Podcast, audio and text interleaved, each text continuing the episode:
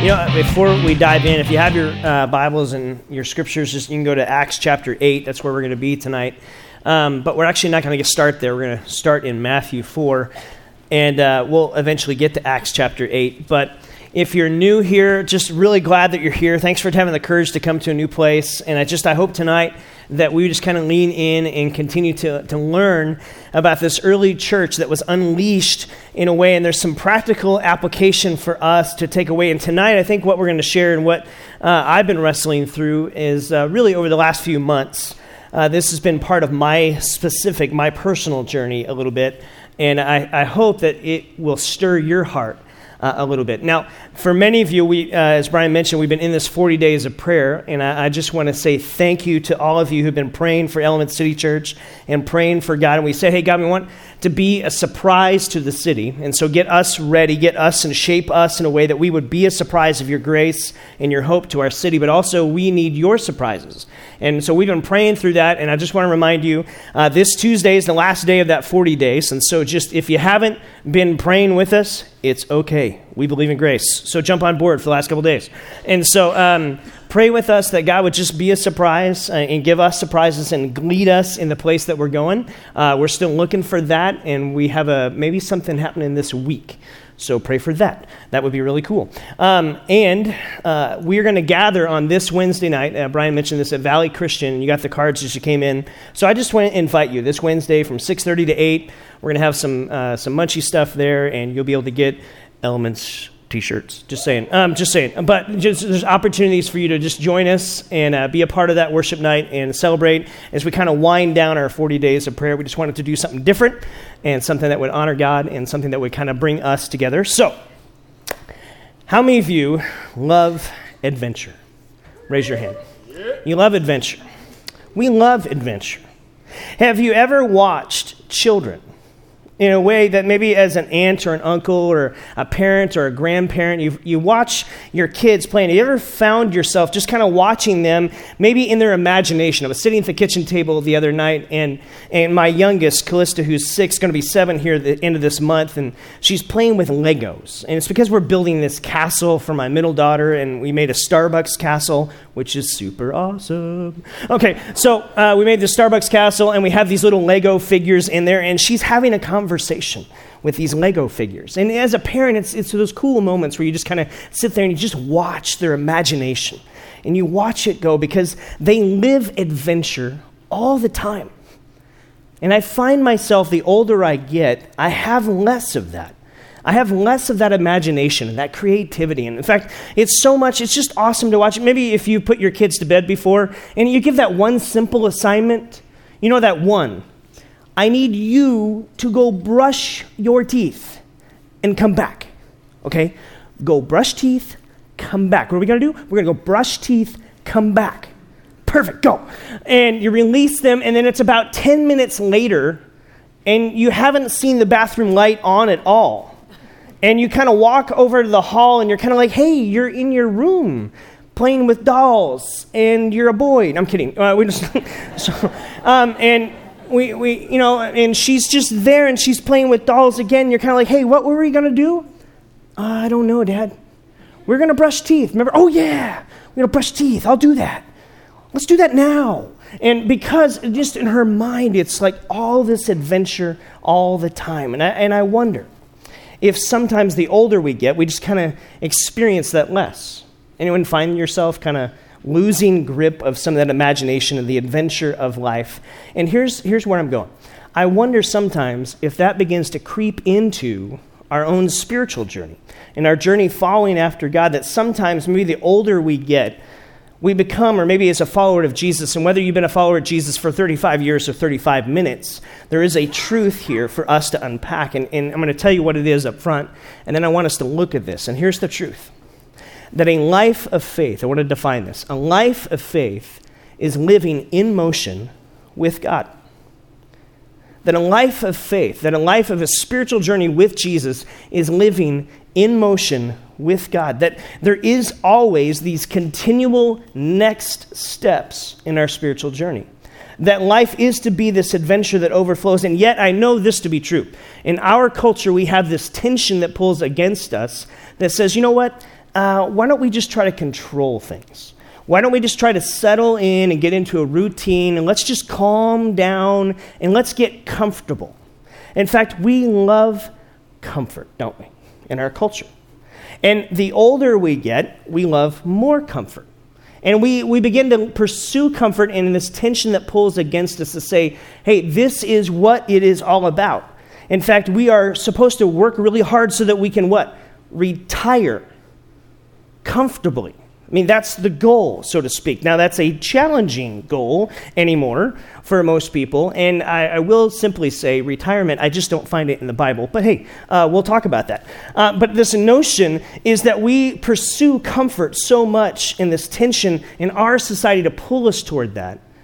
And yet, you study the, the scriptures and you study the lives of those who are followers of Jesus, and what you begin to see is they didn't live comfortably.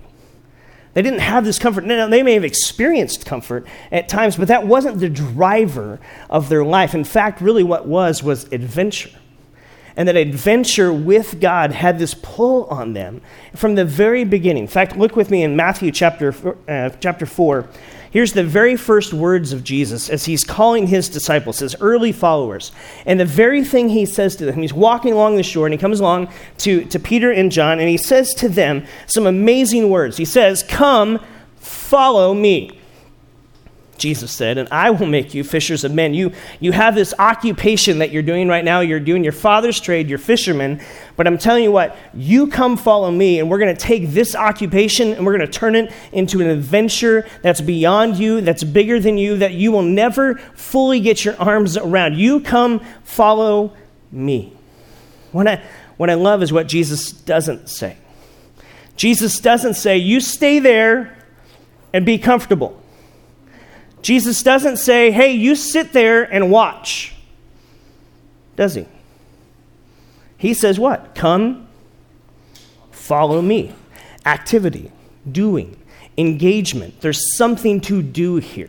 You are to come follow me, he says. He calls us into this adventure that says, look, this is about not just watching and not just observing, this is about actually doing. And I wonder sometimes in our own spiritual journey, in the church even, we tend to build things up to say, if you want to grow and mature in Christ and in your spiritual journey, in your relationship, then it's all about observation. And it's all about knowledge. And it's all about studying and attaining and gaining more. And then you sit there and wait for Jesus to come get you. And I want to say, no, that's not in the Bible.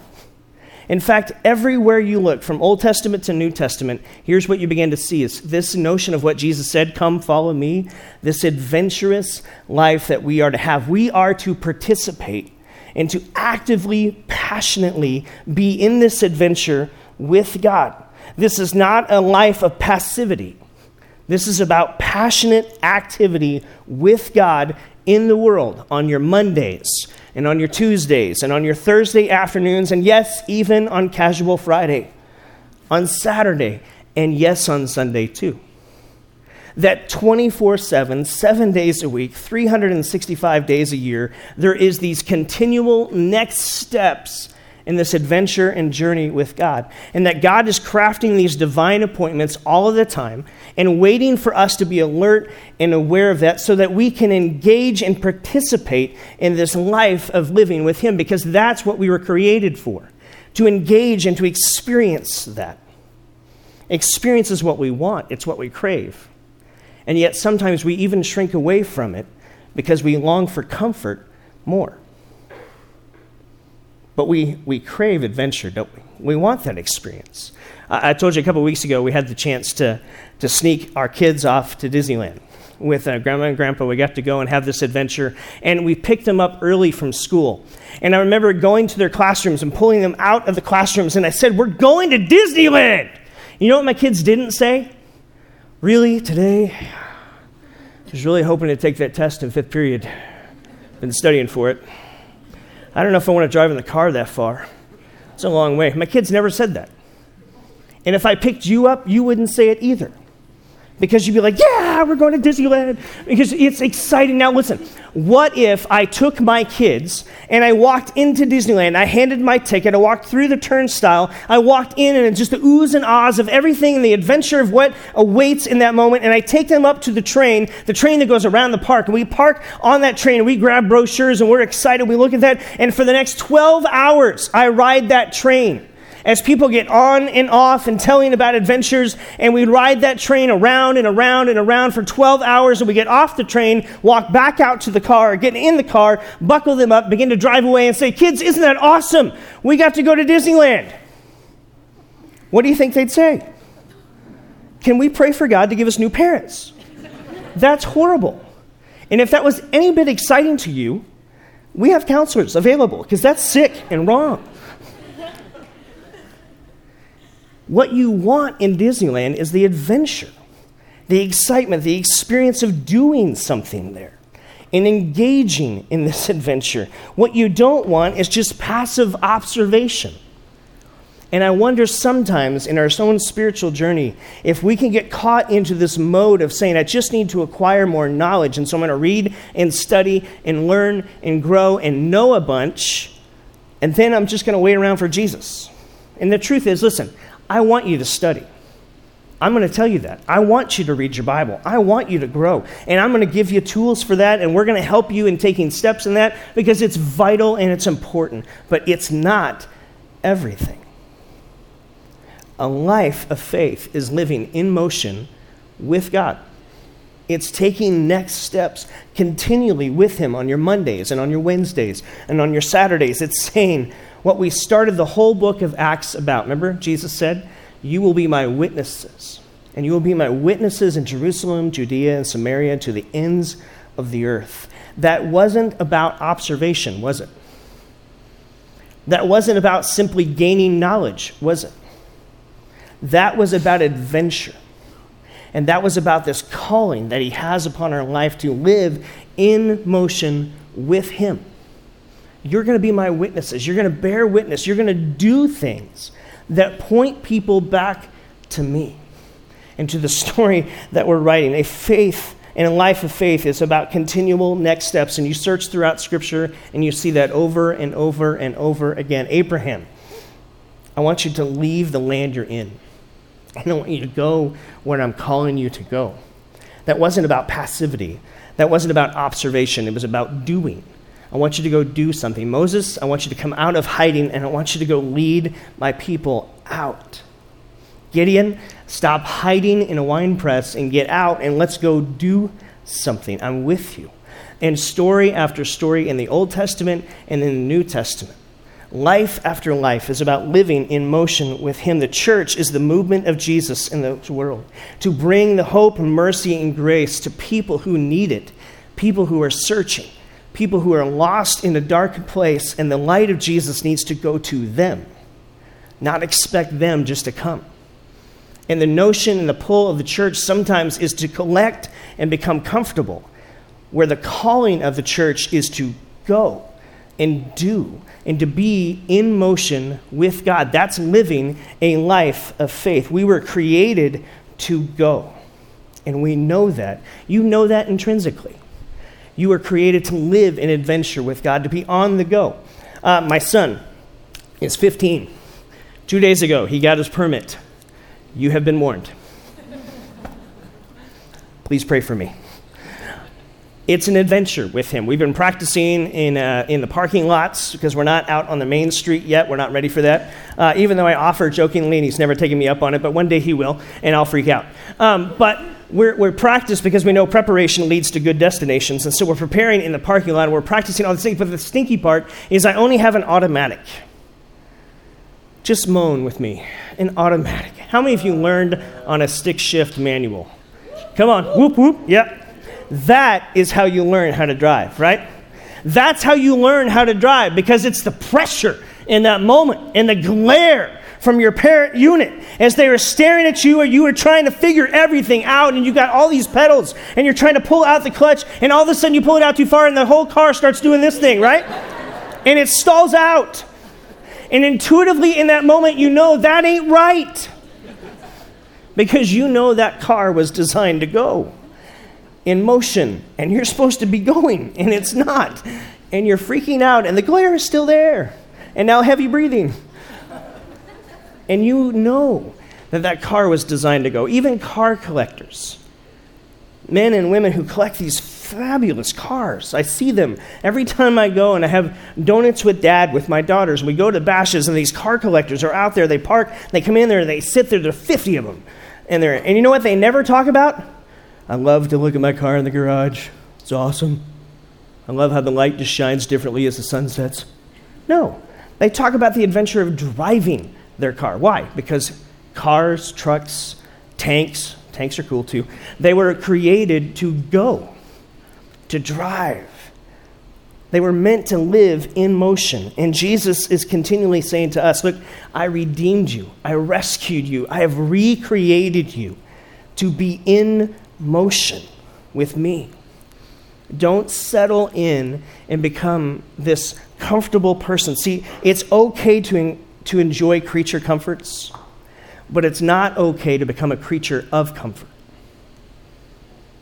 And the truth is, in the spiritual world, and the truth is in the church, we can create creatures of comfort. And we have been called friends. Hey, enjoy creature comforts. It's good. Enjoy them. But don't settle in and say, I'm, I'm just going to be a person of comfort. What is God putting in your heart and calling and birthing within you and wooing you to say, I need to be out using my skills and my talents and my abilities and these desires and dreams that God's put within you?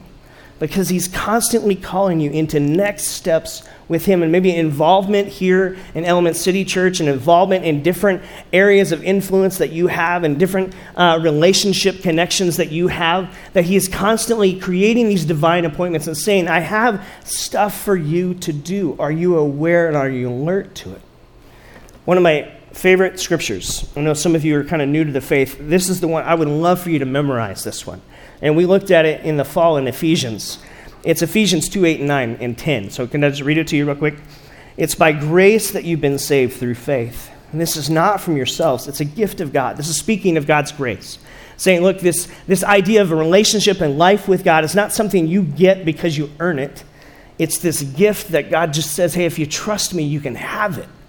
And you are created to have this that he's wooing you to this. He says it's not by works so that Jack can't boast about it. It's not by works so that no one can boast about, hey, I got a relationship with God because I worked really, really hard. No, he's saying, look, it's grace. You get this. It's a gift. Take it. And then this incredible verse in verse 10, he says this For you are God's workmanship. In Greek, it's literally this idea that you are God's masterpiece. You are handcrafted, created by the creator of the universe. There is no one else like you nor should there be. You're a masterpiece. And you are created in Christ Jesus. And what's the next words? To what? To do. To do good works, which God has prepared in advance for you to do. You're not created just to passively sit on the sidelines. I've not been created and rescued and recreated in Christ to just sit and gain knowledge and wait for Jesus to come back. I've been created to do good works, and you friends, you have too. And God has assignments and things for you to do and ways for you to contribute that I can't do, nor should I. And ways for you to be a part of that that you need to lean into. And so, what is that for you? Have you ever asked that question? Maybe you've been in a season where you've served for a while and then you've stepped out, and, and maybe you're in a season right now where you're just kind of resting a little bit, and, and maybe God's beginning to serve something new in you. What does that look like?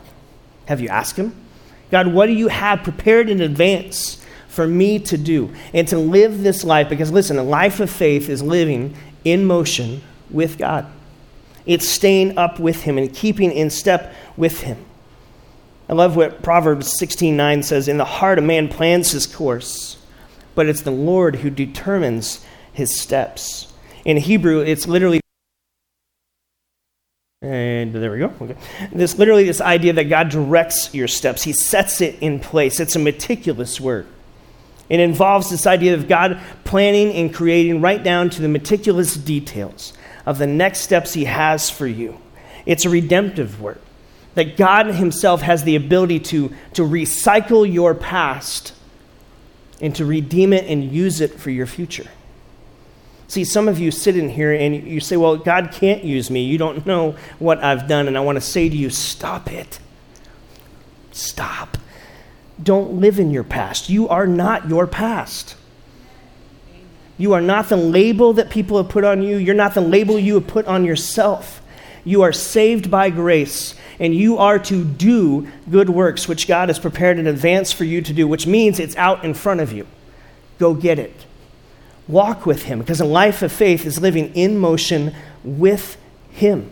It's living this life to say, God, I ha- you have things for me. See, God can design and create and uh, orchestrate divine appointments, but here's the truth only you can walk into them. God can set them up and He can put them there, but only you can seize them. It takes your partnership. It takes your ability and you saying, God, I want to be alert and aware to the ways that you have, the conversations you want to bring across my path on a Monday afternoon in the office. And I want to be aware of that. And I want to seize that the best I know how. I want to step into those moments. And I want to live this way. This life of faith is living in motion with God. So we arrive at Acts chapter 8 because we've been in this series, right? In Acts chapter 8, looking at the early church and how it's unleashed. And we've been looking at this opposition that the church is beginning to face. And Jesus said at the beginning, Hey, you're going to be my witnesses. You're going to go and do things. In fact, you're going to do that in Jerusalem, in Judea, and Samaria, to the ends of the earth.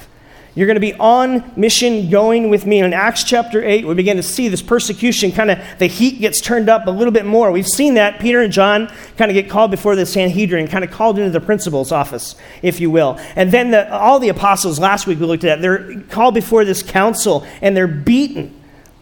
And they leave rejoicing, saying, This persecution is actually pulling us forward into the story Jesus is telling us we were going to have, because he said that we were going to face this opposition. And we're going, and then in verse, uh, chapter 1 of, uh, let's see, chapter 1, verse 8, or, yeah, strike that, reverse it. On that day, a great persecution broke out against the church at Jerusalem, and all except the apostles were scattered throughout Judea and Samaria. Now, who said that would happen?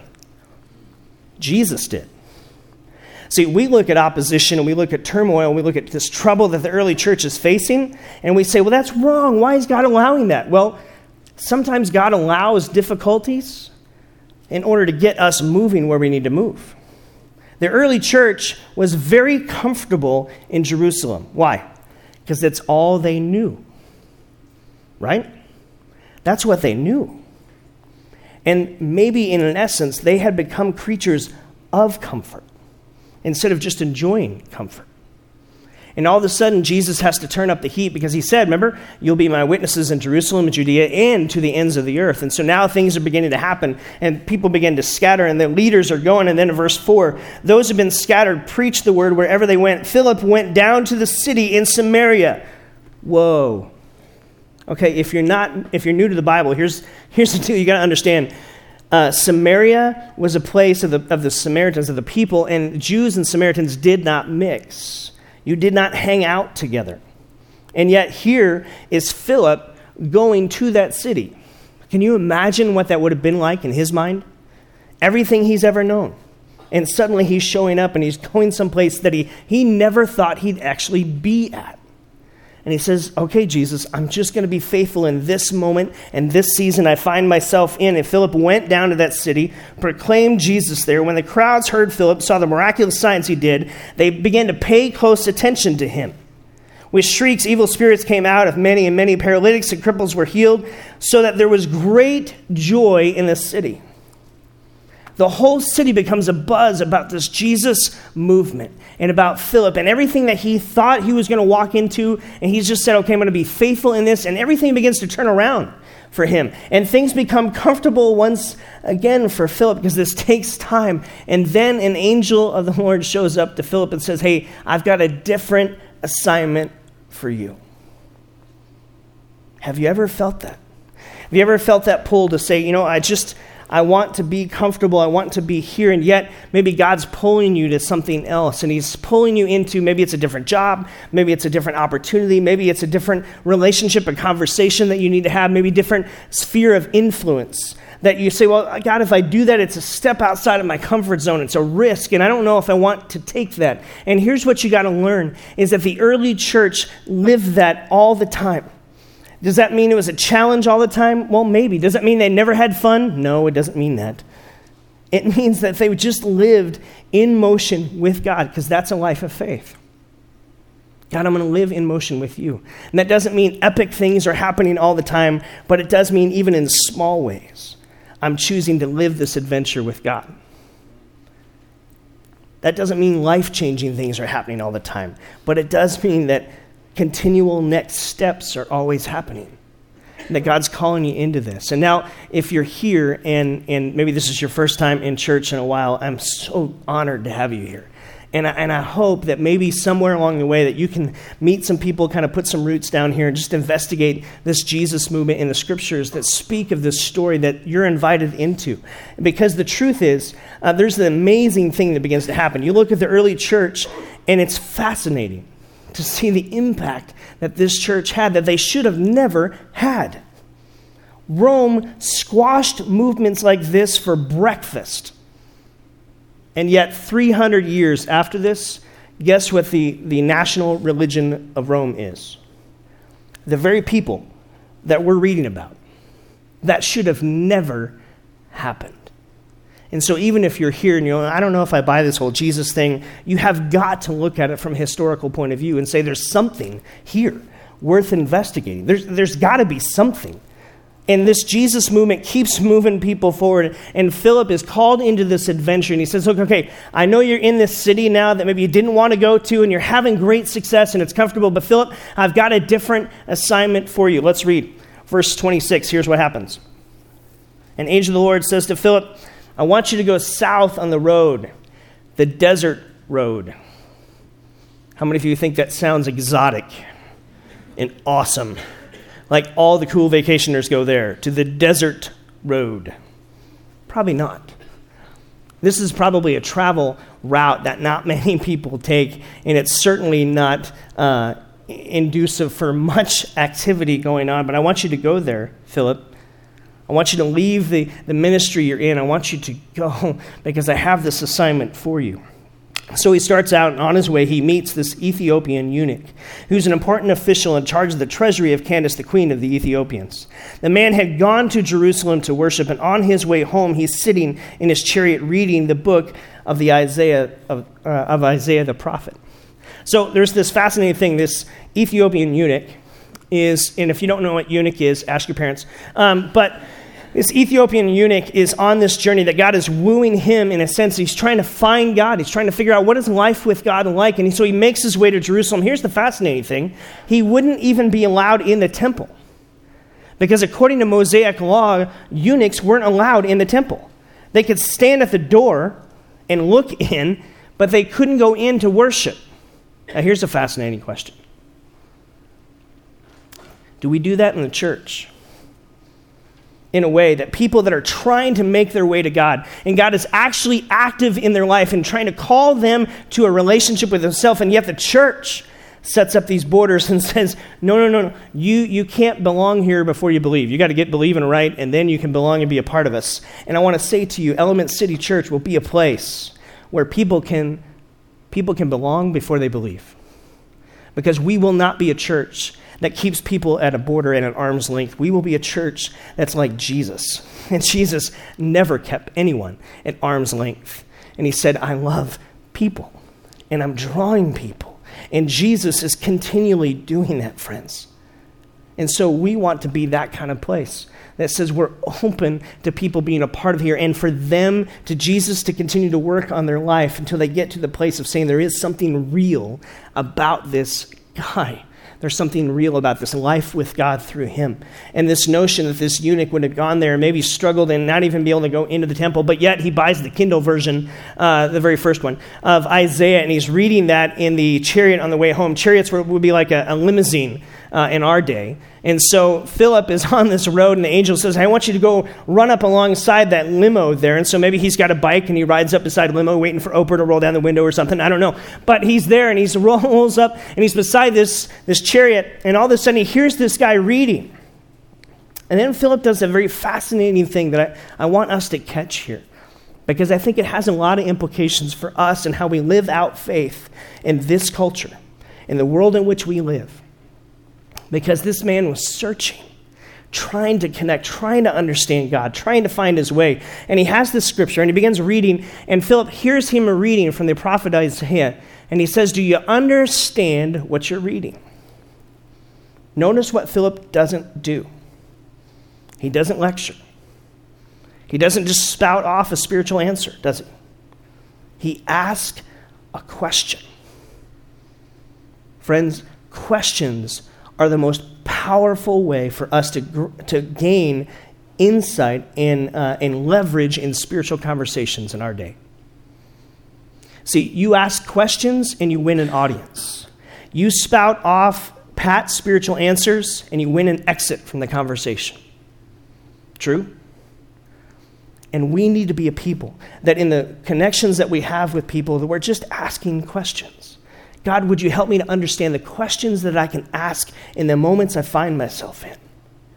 And that's what Philip does. Do you understand what you're reading? And he says, No. Would you come up here and explain it? Is the author talking about himself or is he talking about someone else? And this is the, prophet, uh, the prophecy that's written about Jesus hundreds of years before in, the, in the, the book of Isaiah, speaking about the crucifixion. And so Philip hops up into the, the limo there, into the chariot. They begin having this conversation. And starting with that very passage, beginning right where he is, he begins to point him to Jesus. Friends, that is how evangelism needs to work in our culture and in your conversations.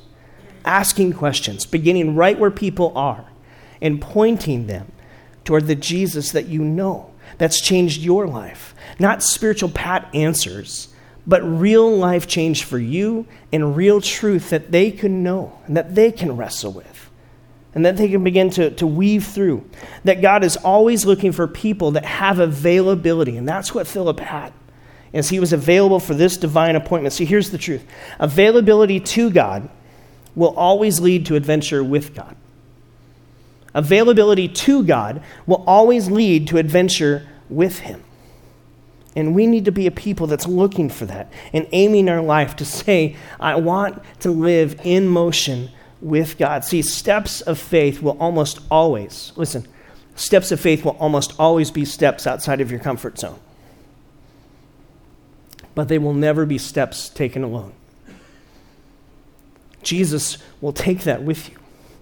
God will be with you in those conversations. And that's what's happening with Philip is Philip, I want you to go do this. And I know it's a step outside of your comfort zone. I know it's different than even what you knew. And you took a step out of your comfort zone to get here. And now I'm asking you to take another one because it's continual next steps in this journey. And I want you to live in motion with me. And I want you to go do this. And so Philip has this conversation with this Ethiopian leader, and he, he accepts Christ, and he says, I want to give my life to Christ. They're riding down the road, and there's this body of water there, right? And he says, Well, what can keep me from being baptized? And Philip's like, Sure, let's do this. And so they hop out of the limo, and they go down there, and they, uh, Philip baptizes him, and then this crazy thing happens. I don't know if it's the first instance of Star Trek or not, but like Philip comes up out of the water, and he's beamed away. Something happened. I can't explain it. You can read it for yourself. But Philip's no longer there. So can you imagine being the Ethiopian guy? You go under the water and you come back up, and the dude that baptized you is gone. Anyone else find that strange? I would find that really like that would be weird. If you're sitting tomorrow at McDonald's, someone hands you the fries, you look back over, they're gone. Okay, that would be weird. Um, and so Philip is taken away, and this baptism is an incredible thing. And here's, I wanted to take a moment and just kind of uh, let you know about this that um, baptism is an incredibly important thing. It's this notion of saying, I'm going to declare something for everyone else to see that I'm leaning into this Jesus story. See, Jesus was, was killed on the cross, he was buried, he was, uh, and then three days later he was resurrected. And baptism is a picture of that. It's saying, Jesus, hey, I want to lean into your story, what you did for me. You took my sins, you took my brokenness, and you made me whole and made me new. And so when someone is baptized, what they're saying is, I'm a follower of this guy, Jesus. He matters to me. And I'm aiming my life to follow him the best I know how. It'd be like um, this my ring is a picture of a commitment I made, of a covenant I made with my wife 18 years ago. Now, if I take this ring off, am I, okay, forget. If I take this ring off, if, it, if my ring was gone, um, does that make me not married? Well, no, I'm still married. This ring is just a symbol of a commitment I made. That's really what baptism is. Baptism doesn't make you saved, but it's a symbol of a, of a commitment you've made and the commitment that Jesus has made to you. And so I wanted to invite you to something. If you have never been baptized, and you've never said, hey, you've, you've gotten a trust in Jesus and you're a believer in him, you're following after him, and you say, hey, I surrender everything I have for, for him, I want to follow him, and you've never been baptized, I want to invite you next Sunday night. Afterwards, we're going to do a baptism for one or a hundred, I don't know. But if that's you, I want to give you the opportunity to do that. And I would love to be a part of that. You can have anyone baptize you as long as they're a believer in Jesus. And I would love to do that. Or if you have other people that you want to do that, great. Let's do that. Let's not just talk about it, let's actually do it. And so next week, next Sunday, uh, if that's you, you come see me tonight. I'll be outside afterwards. Just bring shorts, shirt, change of clothes, and flip flops, and we'll make it happen, okay? Um, so if that's you, you come see me. We'd love to talk with you about that, and we'll do that next Sunday, okay? So, this idea of stepping out of our comfort zone is what God calls us to. And Philip shows up and he says, Look, I have this authentic interest in this guy's life. And the best I know how, I'm just going to ask questions and I'm going to wait for God to direct because God can set up divine appointments, but only I can step into them. Only you can step into them. And so, as you step into them, it's living, it's saying, I'm going to live alert, I'm going to be available, and I'm going to live this life of faith that's always in motion with God. So let me ask you what does that look like for you? What would that look like this week to say, God, I want to live a life of faith, of living in motion with you? Because it matters that we become a people, the followers of Jesus, that we actually do that, not just talk about it, not just know a bunch about it, but actually live this faith of what Jesus said. What did he say? Come what? Come follow me. You will be my witnesses. Philip, I need you to go. Matthew 28, you're going to go into all the world, baptizing people, bringing them to faith, pointing them to Jesus. This is active, this isn't passive. And so, what would that look like for you in your life? How is God calling you to go? How is He setting up divine appointments for you? Because you never know, friend. You will never know the impact of your faith living in motion with God that you could have and across the ripple effect that it can have on people. I'm amazed at different stories that I heard. My, I told uh, one story one time, I'll tell you real quick. Uh, my buddy Rick, who I did his wedding a few years ago, and uh, he called me up on Twitter and he said, Hey, I'm coming into town. I just want to have uh, kind of meet up with you. And, and, things have changed, which is never good as a pastor when you've done someone, someone's wedding and they say things have changed and you're kind of like, Oh, no. Okay. Um, so you're going to counsel with them because that's tough. That's tough going through that. And so he shows up and he, says, you, you have no idea the impact of what that marriage and that wedding ceremony did six years ago. See, my wife and I really weren't walking with God. But in the counseling sessions that we had with you and in that ceremony, there was just stuff that we said and things we talked about that just stuck with me. In fact, I moved to Phoenix and we just started looking for a church. And somewhere along the way, we found Jesus and we put our trust in him. Do you know what Rick and his wife are doing right now? They live in an apartment complex in Phoenix, and they've adopted that apartment complex with the agency that they're kind of working with, and that's their mission field. Over 400 people in that apartment complex, their job is to be Jesus with skin on to those 400 people. Just like we would go and send someone to Africa, they're actually just sending that in their apartment complex. And they're saying, we're, we're going to make this our mission field. And this incredible opportunity, and to hear Rick share his story, and I think back, I counseled with him twice, and I did their wedding. I had no idea. I didn't, I didn't do anything special. I didn't do anything different that I'd do with anyone else. But yet, God was using something in there to begin to pull them toward Himself. And friend, you never know the ripple effect of your faith, of living in motion with Him, can have with other people. And so I want to invite you, just close with this. Steps of faith are almost always steps outside of your comfort zone, but they will never be steps you take alone. It's with God. And so, just uh, with your heads bowed, here's what I want to invite you to do to just take a moment to pray. And we're going to lead into a couple worship songs here, and communion is around the, the tables. Uh, if you're new, we kind of do communion in this next couple song sets, and you're welcome to get up and partake in that if you're a follower of Christ. And, and the, the bread is there as we remember his brokenness of his body and his blood that he shed for us, that we follow a, a Savior who sought us out.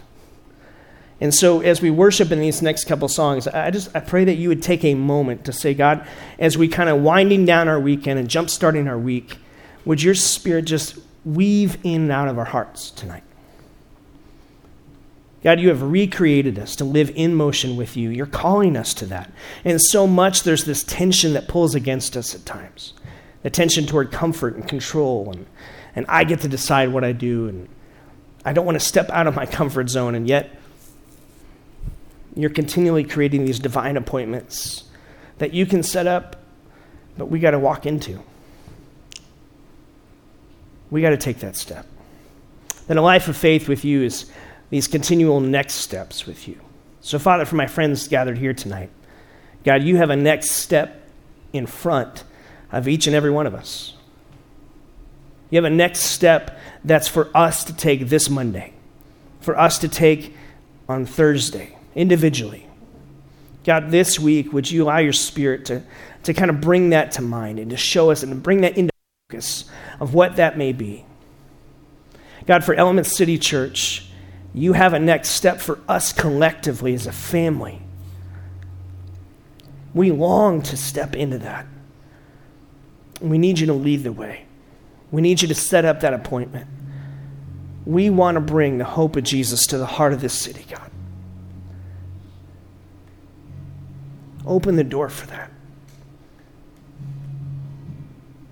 So, collectively, individually, lead us into the next steps with you, knowing that that will be in, involving maybe some discomfort as we step out of our comfort zones. But we don't step alone, we step with you. So, in these next couple songs, and as you take communion, just seek and ask God a simple question God, what's my next step with you? What's my next step with you?